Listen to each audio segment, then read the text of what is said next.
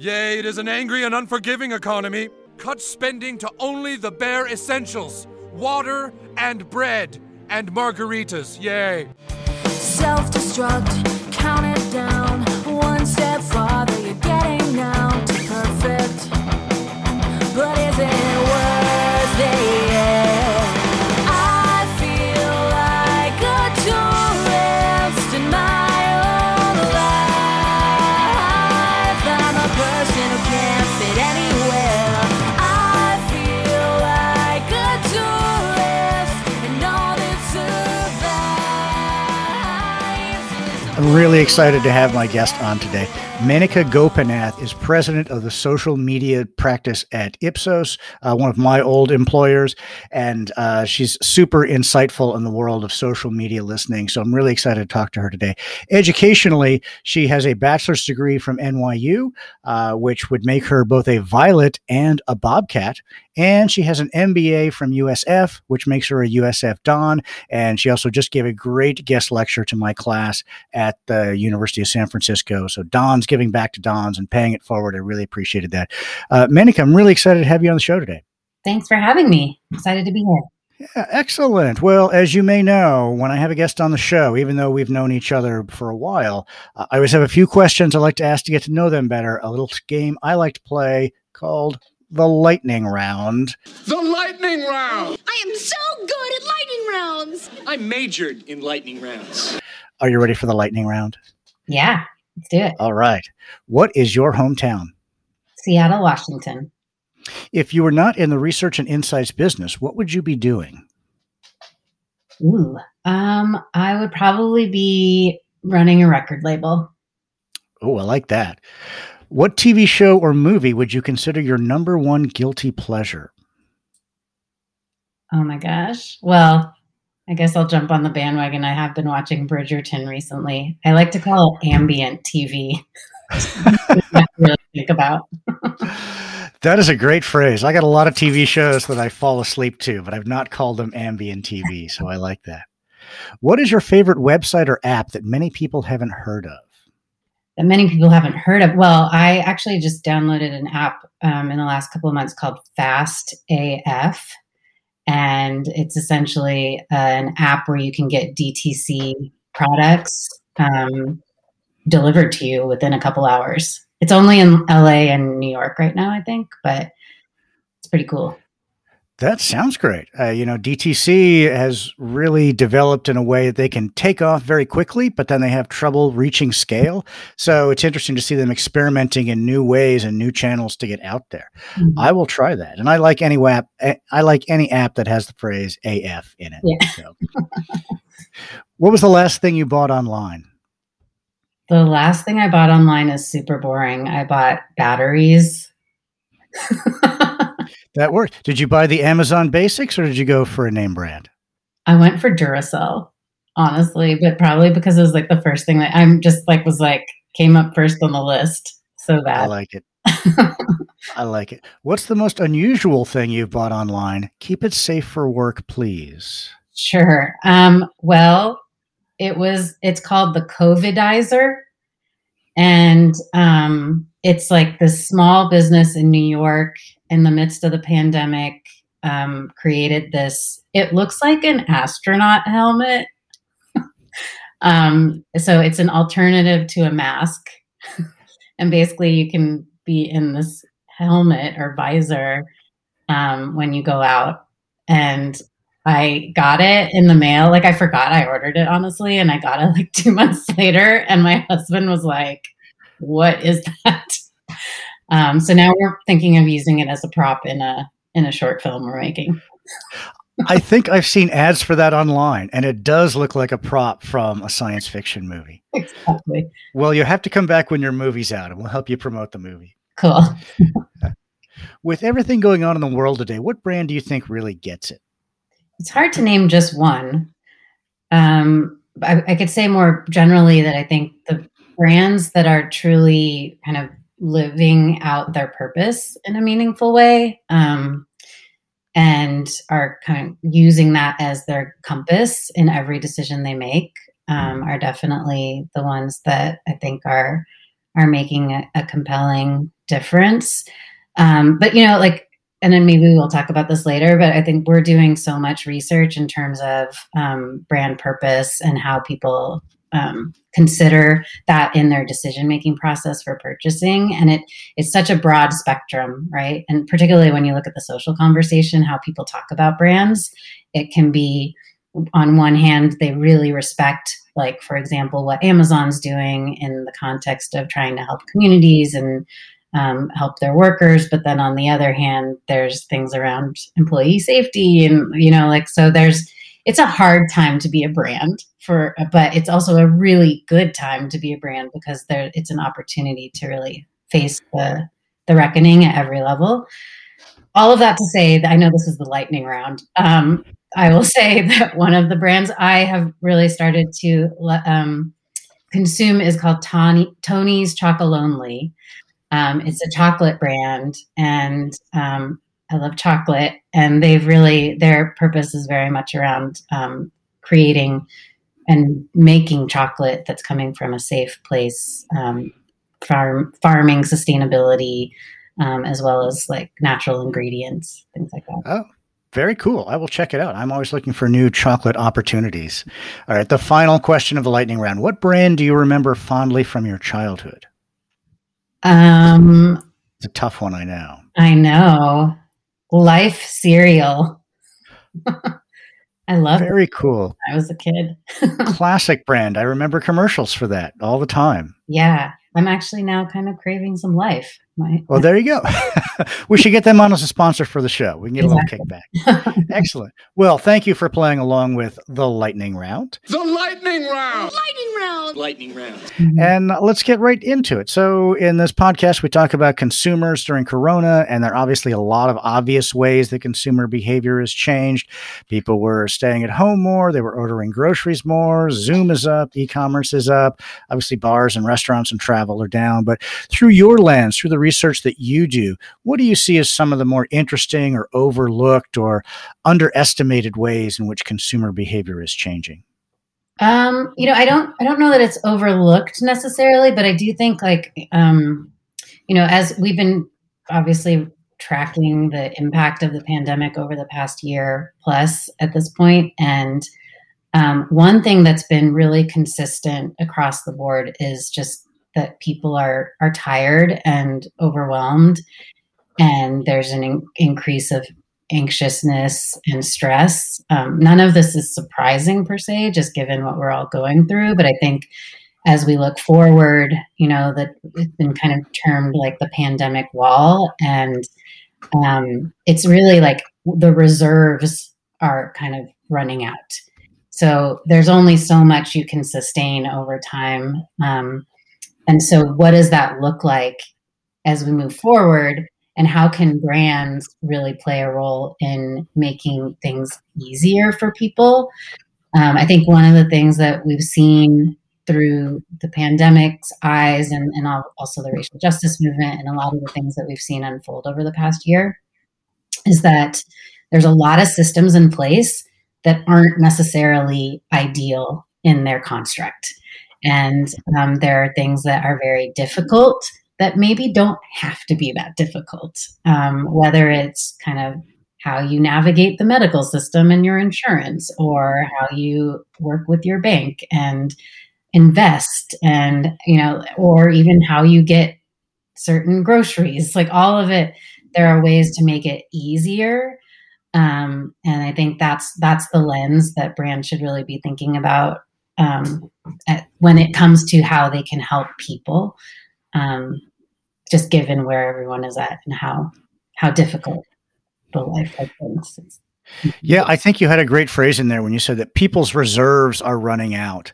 You know, I remember when all this started, it was just about a year ago. So you're seeing in the press a lot now, kind of it, oh, it's the one year anniversary since this happened. It's the one year anniversary since, uh, since, you know, the N B A shut down. And that was kind of a, a triggering moment. And I think you're right. I think people's reserves are running out. There's the just sort of the sameness of every day. But I, I think people are starting to see a light at the end of the tunnel. There's a lot of excitement about the vaccine.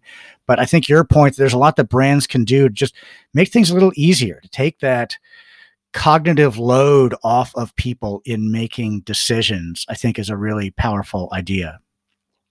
Yeah, it's interesting. At the same time, there's also this empowerment that consumers or people expect, right? Like they like wanting to take things into their own hands and not be as reliant on just what they're being told. So like, um, you know, one of the macro trends that Ipsos talks about is, is capitalism's turning point. And um, that, you know, we're seeing that play out, right? You saw that with the GameStop Reddit um, situation in Wall Street. Mm-hmm. You're seeing it with the massive uptick in crypto investing and N F Ts, not even knowing what that really means. I think there's these huge implications in terms of how people are really trying to find ways to empower themselves um, and take some of those matters in their own hands. So I think there's, yeah, there's this balance of like, you're not like dictating how people live, but you're also being very focused on the lens of how you can be helping. Well, you mentioned this idea of brand purpose, and I think that's really powerful. And I see a lot of brands really sort of trying to reconnect what it is that they are most built around, you know, in, in all different categories, even like it's something like, like healthcare, you know, you know, the, there's been a big jump in telemedicine. And I think at first, a lot of people said, oh, this is just going to be a way for healthcare companies and doctors to provide less service for people. But I think over time, people have started to realize, oh, you know what? This might actually be more convenient for me and more convenient for the doctors. And if we strip out all this extra stuff of having to go to the office and wait in the waiting room, that it's an opportunity for healthcare providers to get back to like the core of what they're really about. Is that the kind of thing you're seeing?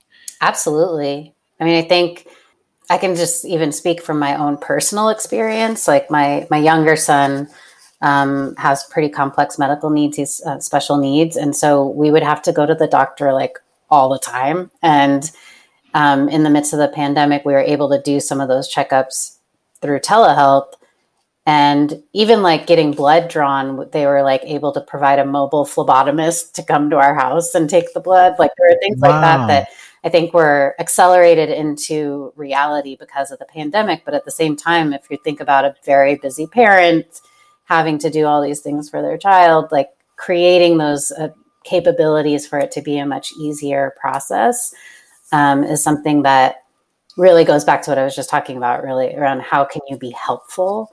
Um, at, and at the same time, it saves time. It gives the doctor more time to um, do more appointments even, you know, that can be a very long process. I know a lot of people go to the doctor and then have to wait in the waiting room forever, you know, like, so there's a lot of things like that that could really be um, omitted. And then like for the things that really do need that in-person attention and focus, it, it can be hopefully more, um, more productive in the long run.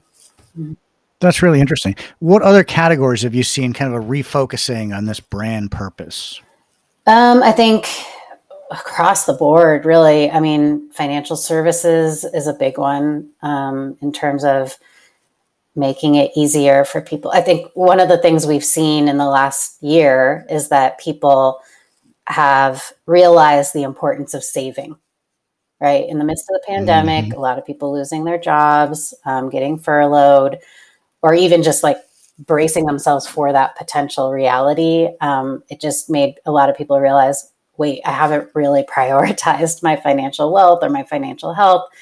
Um, what does that look like for me? And that was something we heard from a lot of our um, in social conversations, as well as from our community members and the Ipsos communities we manage, is like, that's one of the things I've learned from the pandemic that I want to keep with me moving forward, which is kind of how making sure I'm more proactive in my financial actions and saving and thinking about that wealth moving forward. I even saw an ad the other day for a company, and it's an app for kids.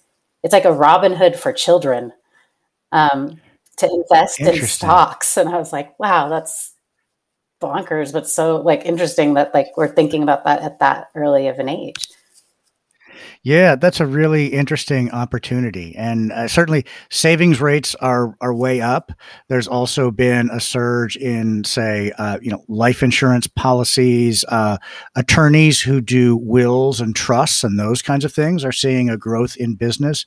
People are thinking more about long-term planning, and I think this has also made people think a little bit about mortality in a way that maybe they hadn't before, and kind of everyone is sort of making sure they have their affairs in order as a result of all of this. Yeah, absolutely. Absolutely. It goes back to that empowerment point too, you know, and I think that's, that's a big piece of purpose in general for brands is like um, kind of really thinking about how they're making decisions and who they're impacting in that context. I think a lot of decisions historically by a, a corporate profit-driven brand have been for the stockholders, right? We saw the big news in the last few years from the Business Roundtable and, and moving towards stakeholder capitalism, which is really thinking about the implications of your actions against all of the different people that are hit by your decisions, right? So that's that isn't just your stockholders. That's your employees, that's your customers, that's the community that you're within. Um, and so thinking more holistically about your impact um, and then how you can actually create a better impact is, I think, the, one of the biggest through lines as we think about brand purpose. Yeah, that's really interesting. Well, tell me a little bit more about the work that you do. Obviously, you you work at Ipsos, a big multinational research company. I used to work there. Uh, you know, the kind of the core of Ipsos business, I would say historically, has been traditional market research, custom research for individual clients, survey-based research. But you do something very different and something that Uh, certainly for a while, I think in the industry was considered very avant-garde and very, gee, I don't know about that. Social media listening, how is that going to work? Is that really scientific? So tell me a little bit about like how you've seen the industry evolve, like the, the kinds of insights that you help generate that maybe a traditional quantitative survey wouldn't really generate. Sure. Yeah. So, I, you know, I've, I've been talking about this a lot um, because believe it or not, I'm hitting my ten years at Ipsos. Actually, today, wow. I think today literally is my ten-year anniversary at Ipsos. Congratulations! Thank you. Um, and you're gonna get uh, you're gonna get some kind of present. Oh, I got I got a I'm... wonderful present. Oh, what'd you get? Can you tell us? Well, I got this from my team and and my my boss, but it's uh, they gave me a case of wine. Oh, nice. A case. That's no messing around. It's not just a nice They know bottle. How to get to Menaka's heart. Yeah. I haven't picked from That's the book great. Yet, though, the catalog that you get stuff from. Yeah. I remember at my five-year anniversary, I got like a dining room set, plates and cups and that I still use. So I think about Ipsos every day when I see that. So yeah, we'll have to come back on when you've picked out of the catalog. So we yeah, can yeah, hear, yeah. Uh, what you Absolutely. Need. Um, but I will say like I'm, I, I called myself an accidental researcher because I actually, prior to joining Ipsos, was not an insights practitioner, was not a researcher by trade. I was always in the marketing side of things, um, very much in the tech um, digital age when like communities and, and social media was really just starting. Um, And that's really what I grew up in. And the the through line or the thread was always about how um, how can you better engage and connect with people in that digital environment.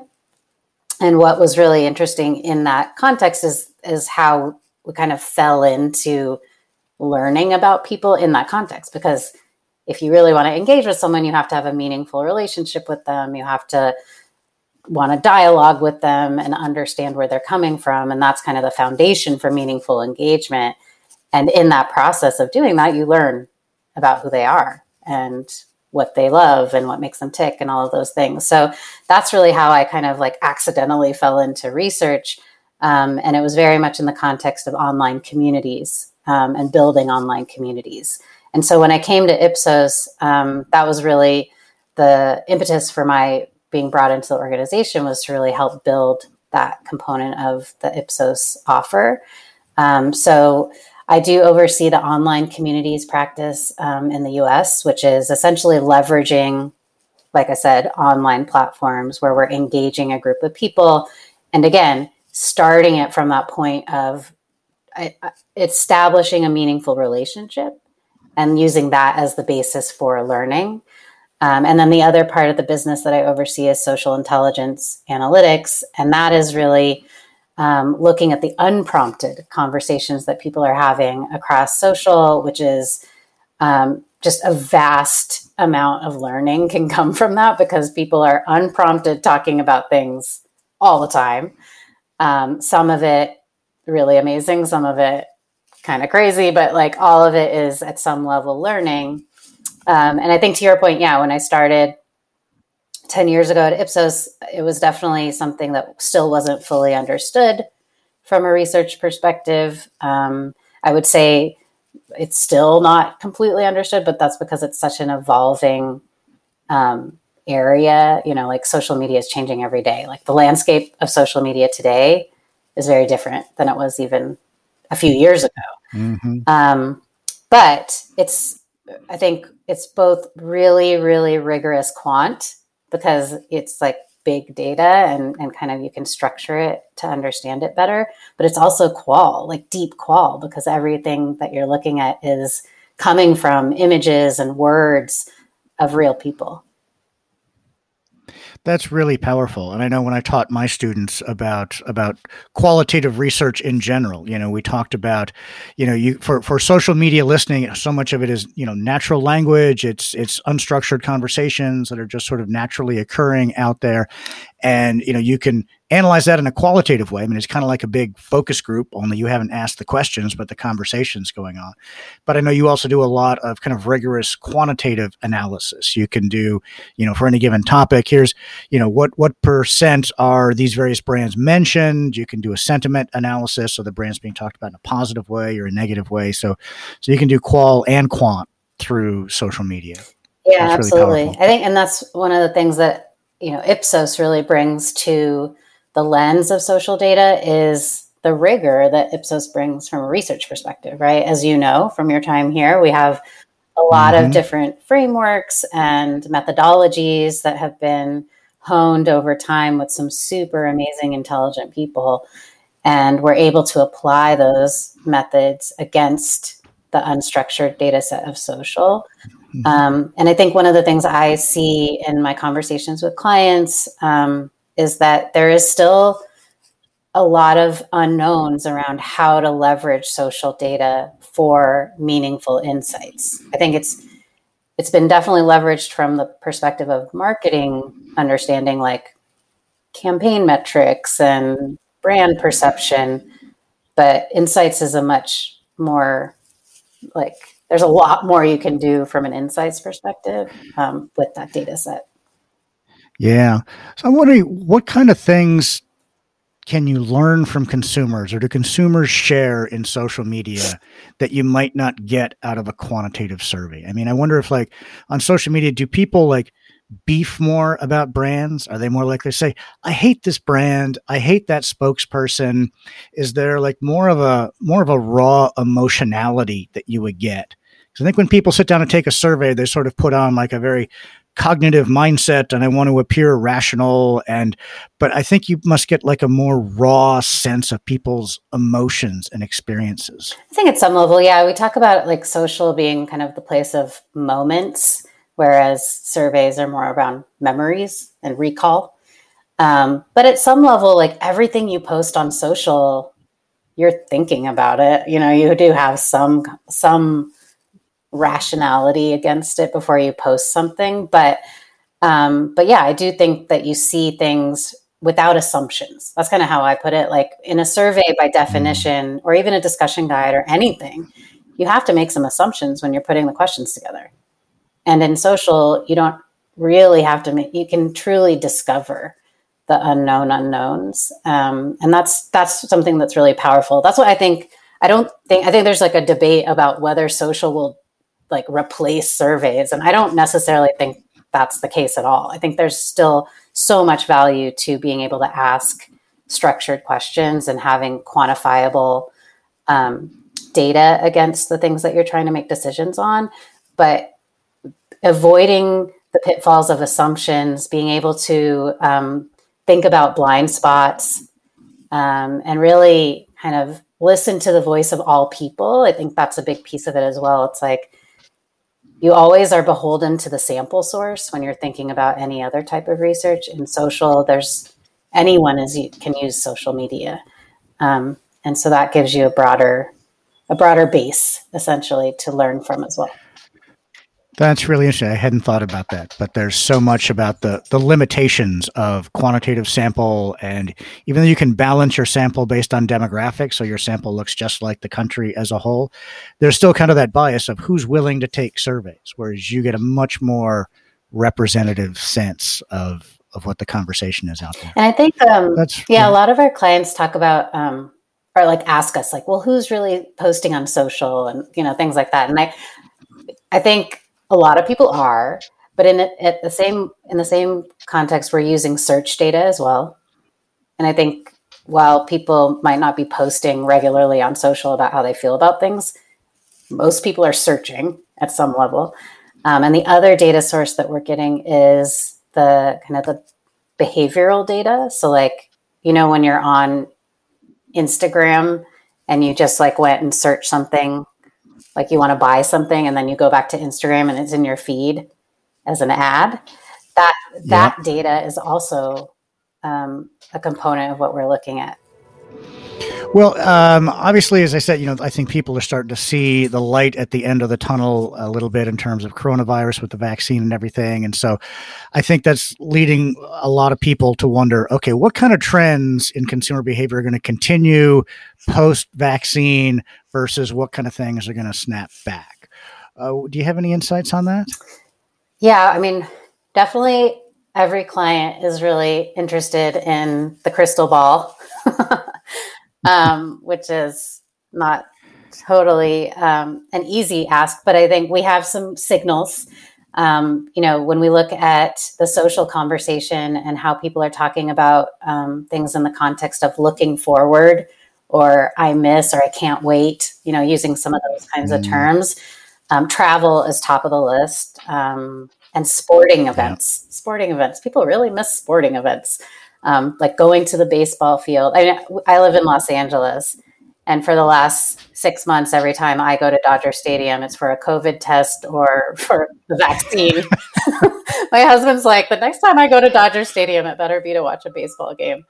Um, so I think people are really, there's a pent-up energy or, or demand for just wanting to be back in social environments and live events. Um, going to Disneyland, like all of these kinds of things. So that's definitely a big area. Um, and even just like going to restaurants and things like that, we're seeing an uptick. I think Ipsos actually just published data today um, that shows that that more people are starting to kind of emerge from their households as, as more are getting vaccinated as well. And we're even seeing intent to get vaccinated go up as well. I think Ipsos just put out data. I think it's like sixty-five percent in the U S where one of the lower countries, but some of the other countries are even closer to ninety percent. So um, I think there's just a new hope and uh, new optimism.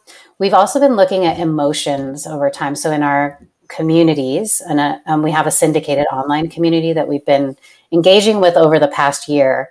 And we've been doing this um, kind of quote unquote tracker, but it's a qualitative, there's qualitative elements to it, right? Where we're like, tell us three words how you feel this week. And we started feeling bad. We're like, should we not ask them this all the time? And we actually just asked the members straight up. We're like, do you want us to do this less or whatever, you know, just to get their input.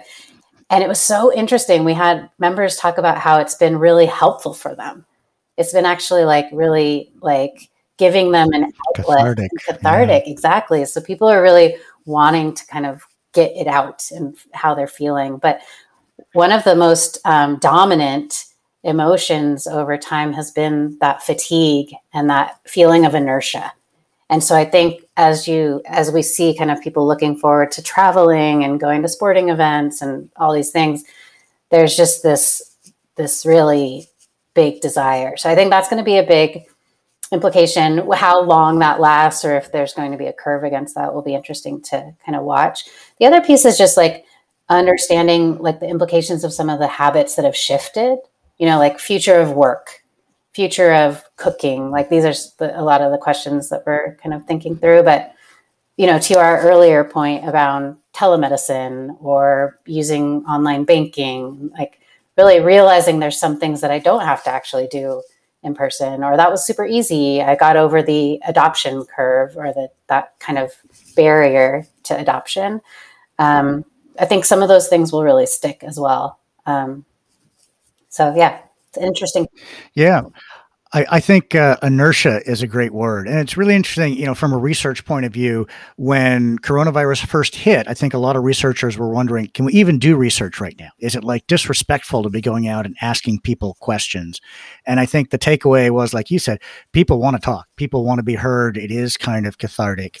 And uh, it, it'll be interesting to see kind of how how the inertia you mentioned plays out.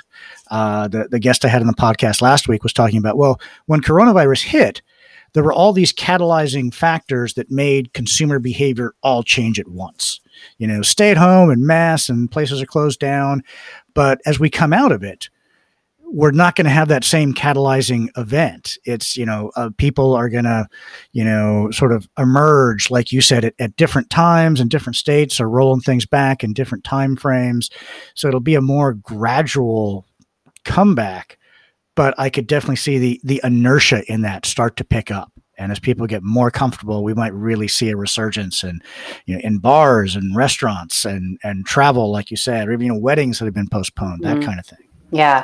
So it'll be it'll be interesting to see how, how that inertia plays out in in getting things back going, now that we saw it, how it played out in slowing down. Yeah, one of the interesting things, like in the conversation about food, right? Like, so that's that's been so interesting to see um, evolve over the course of the pandemic. Because, like, if you remember back in the day, banana bread and sourdough and focaccia gardens were like all the rage, and everyone was talking about that. It was like the early days of the pandemic, it was like, ooh, let's get like really creative and do all these things in the kitchen that I never thought I would have time to do. And now it's like the hacks that we're seeing are like how to make things as easy as possible. It's like the tortilla folding and the like baked oats and like the things you're seeing on kind of trending from that perspective. So I think there's just this overarching fatigue um, and desire to kind of move into like being doing those things that we haven't been able to do for so long.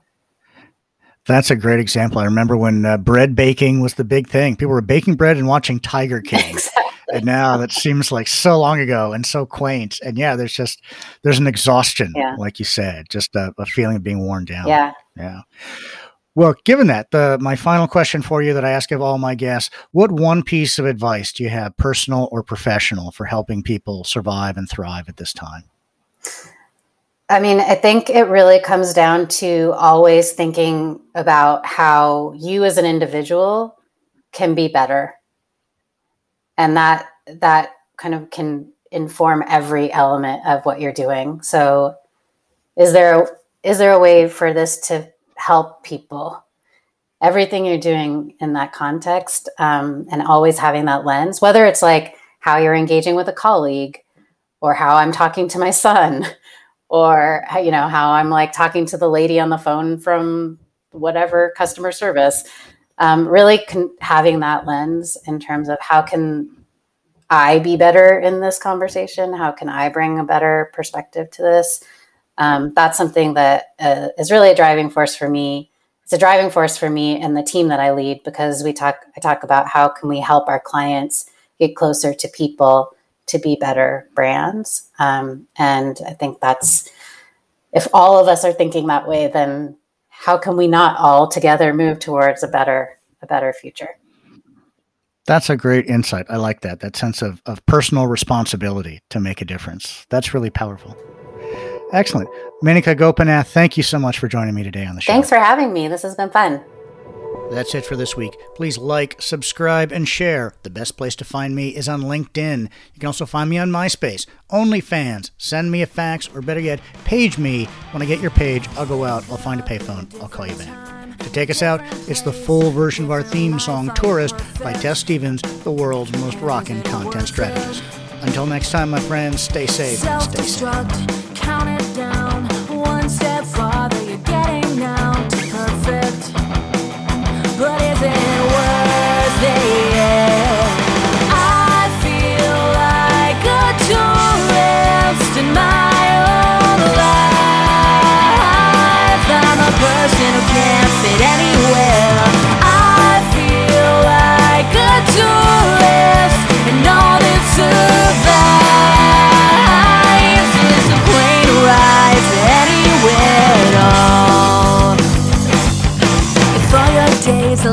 sleepless nights, the missing words, all the lost time. Perfect, and is it worth it? I don't know, I try so hard. Therapy and hotel bars, not perfect, but is it worth it? I feel like a tourist in my own life. I'm a person who can't fit anywhere. I feel like a tourist in all that survives. It's a plane ride to anywhere at all.